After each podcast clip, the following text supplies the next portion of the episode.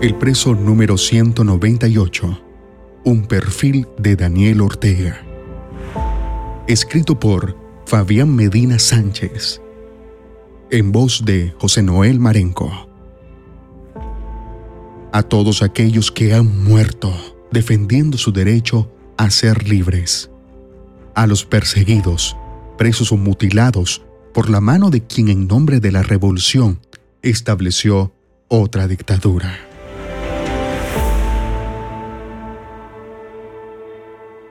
Cuando Daniel Ortega entró a la cárcel a modelo, quedó registrado para la historia como el reo 198. Así se le puede ver en la foto de su expediente carcelario, sosteniendo de frente y de perfil la clásica tablilla con el número asignado. Siete años más tarde, fue rescatado de la cárcel mediante un operativo guerrillero de sus compañeros de armas. Salió el hombre, pero la cárcel se fue con él. La llevaba dentro. Nunca dejó de ser el preso número 198. Esa condición ha marcado toda su vida, desde las relaciones familiares, sentimentales, hasta sus vicios, manías y la forma de ejercer el poder. Daniel Ortega es, para bien o para mal, uno de los más importantes personajes de la historia de Nicaragua. Ortega también es un personaje omnipresente en la Nicaragua de estos últimos 12 años. Todos los días oímos de él, todos los días lo nombramos por alguna u otra razón. Determina en gran medida nuestras vidas, su nombre y su rostro están en vallas de calles y carreteras de Nicaragua. En los noticiarios y en los periódicos es querido por unos y odiados por otros. Y sin embargo, es un gran desconocido. Poco se sabe de su pasado. Durante varios años me he dado a la tarea de reconstruir su vida.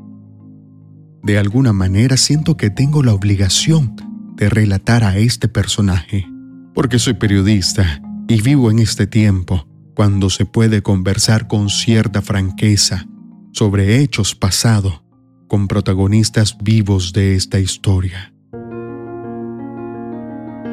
Revisé cientos de artículos de periódicos y revistas, libros y documentos. Entrevisté a un centenar de personas cercanas a Ortega. Muchos de los entrevistados me pidieron que no los mencionara. Gente humilde que le sirvió en el gobierno, en su hogar o en su seguridad. Otras compartieron el poder con él. Entrevisté personas que lo acompañaron en la cárcel, la guerrilla, el exilio o el gobierno. Hablé largamente con su íntimo amigo desde la niñez, Carlos Guadamuz cuando ya esa amistad de sangre estaba rota, unos años antes de que fuera asesinado por un matón, en circunstancias por lo menos sospechosas. Por supuesto, también encontré espacios cerrados a su alrededor, personajes claves que nunca hablarán. A Ortega ya le había entrevistado en un par de ocasiones, antes de que volviera al poder. Para este trabajo desde el comienzo envié una solicitud de entrevista y nunca recibí respuesta.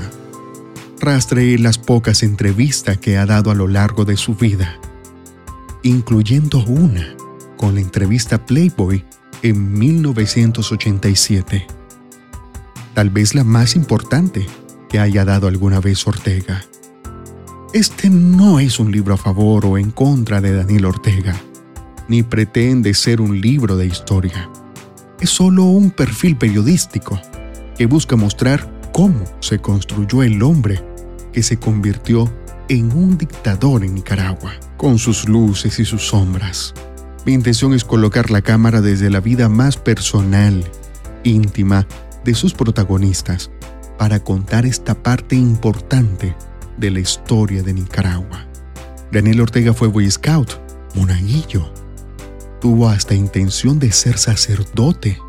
Fue revoltoso, quemó vehículos, apedreó casas y personas, asaltó y mató, cayó preso, vivió en el exilio, fue guerrillero, creyó en la transformación revolucionaria de la sociedad. Coordinó la Junta de Gobierno, ha sido candidato en siete campañas electorales, caudillo, cuatro veces presidente y finalmente vino en un dictador igual o peor que el que una vez ayudó a derrocar en nombre de ideales revolucionarios. Ortega arrastra con él la cárcel en toda su vida. Su primera escolta personal incorporó al menos a tres de sus antiguos carceleros. Su seudónimo más usado, Enrique, el nombre de uno de los guardias con quien hizo amistad en la prisión. Construyó en su casa y en sus oficinas recreaciones de celdas para aislarse. Sus amigos más cercanos son aquellos con quienes compartió prisión e hizo de sus hábitos de prisionero su sello personal de gobierno y la forma para interrelacionarse con los demás. El Daniel Ortega de hoy, sin embargo, no se explica sin Rosario Murillo. Ambos se complementan. Ortega encontró en Murillo lo que a él le faltaba. Y Murillo encontró en Ortega el vehículo que necesitaba. En los últimos 30 años, Daniel Ortega ha vivido cuatro golpes cruciales en su vida, y todos han servido para que sean la pareja de poder que son hoy. 1. La derrota electoral de 1990. Un momento político duro para alguien que se considera destinado a gobernar Nicaragua lo vivió como una traición del pueblo. 2. El infarto de 1994. Hace estallar la seguridad que tenía en él mismo. Sus rutinas de vida se alteran y lo llevan a desarrollar una mayor dependencia hacia Murillo. 3. La denuncia de Soy América 1998 es uno de los golpes más fuertes que ha sufrido difícilmente habría sobrevivido políticamente sin el acuerpamiento de Murillo. Y cuatro, la rebelión del 2018. Todo el tinglado de poder se le viene abajo cuando la población sale en masa a las calles para pedirle que se vaya. Por primera vez, Murillo y Ortega pierden el control y solo logran sobrevivir como gobierno reprimiendo violentamente el descontento. Alguien ha dicho alguna vez con ironía, ¡qué cosas! Si a Ortega le hubiesen aplicado la ley de fuga, como se la aplicaron a muchos presos durante el somocismo, no hubiésemos tenido esta nueva dictadura tan parecida a la de Somoza. El problema no es Daniel Ortega, es mi respuesta invariable. El problema somos nosotros. Si no hubiese existido Daniel Ortega, estaría otro.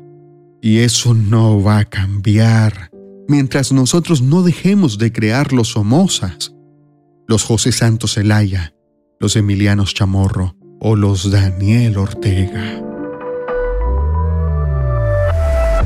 Este fragmento es parte del libro El Preso 198 un perfil de Daniel Ortega, escrito por Fabián Medina Sánchez, una publicación del diario La Prensa, en voz y narración de José Noel Marengo. Este audio sin fines de lucro. Cualquier reproducción total o parcial de este libro en medios impresos o electrónicos requerirá el permiso previo del autor.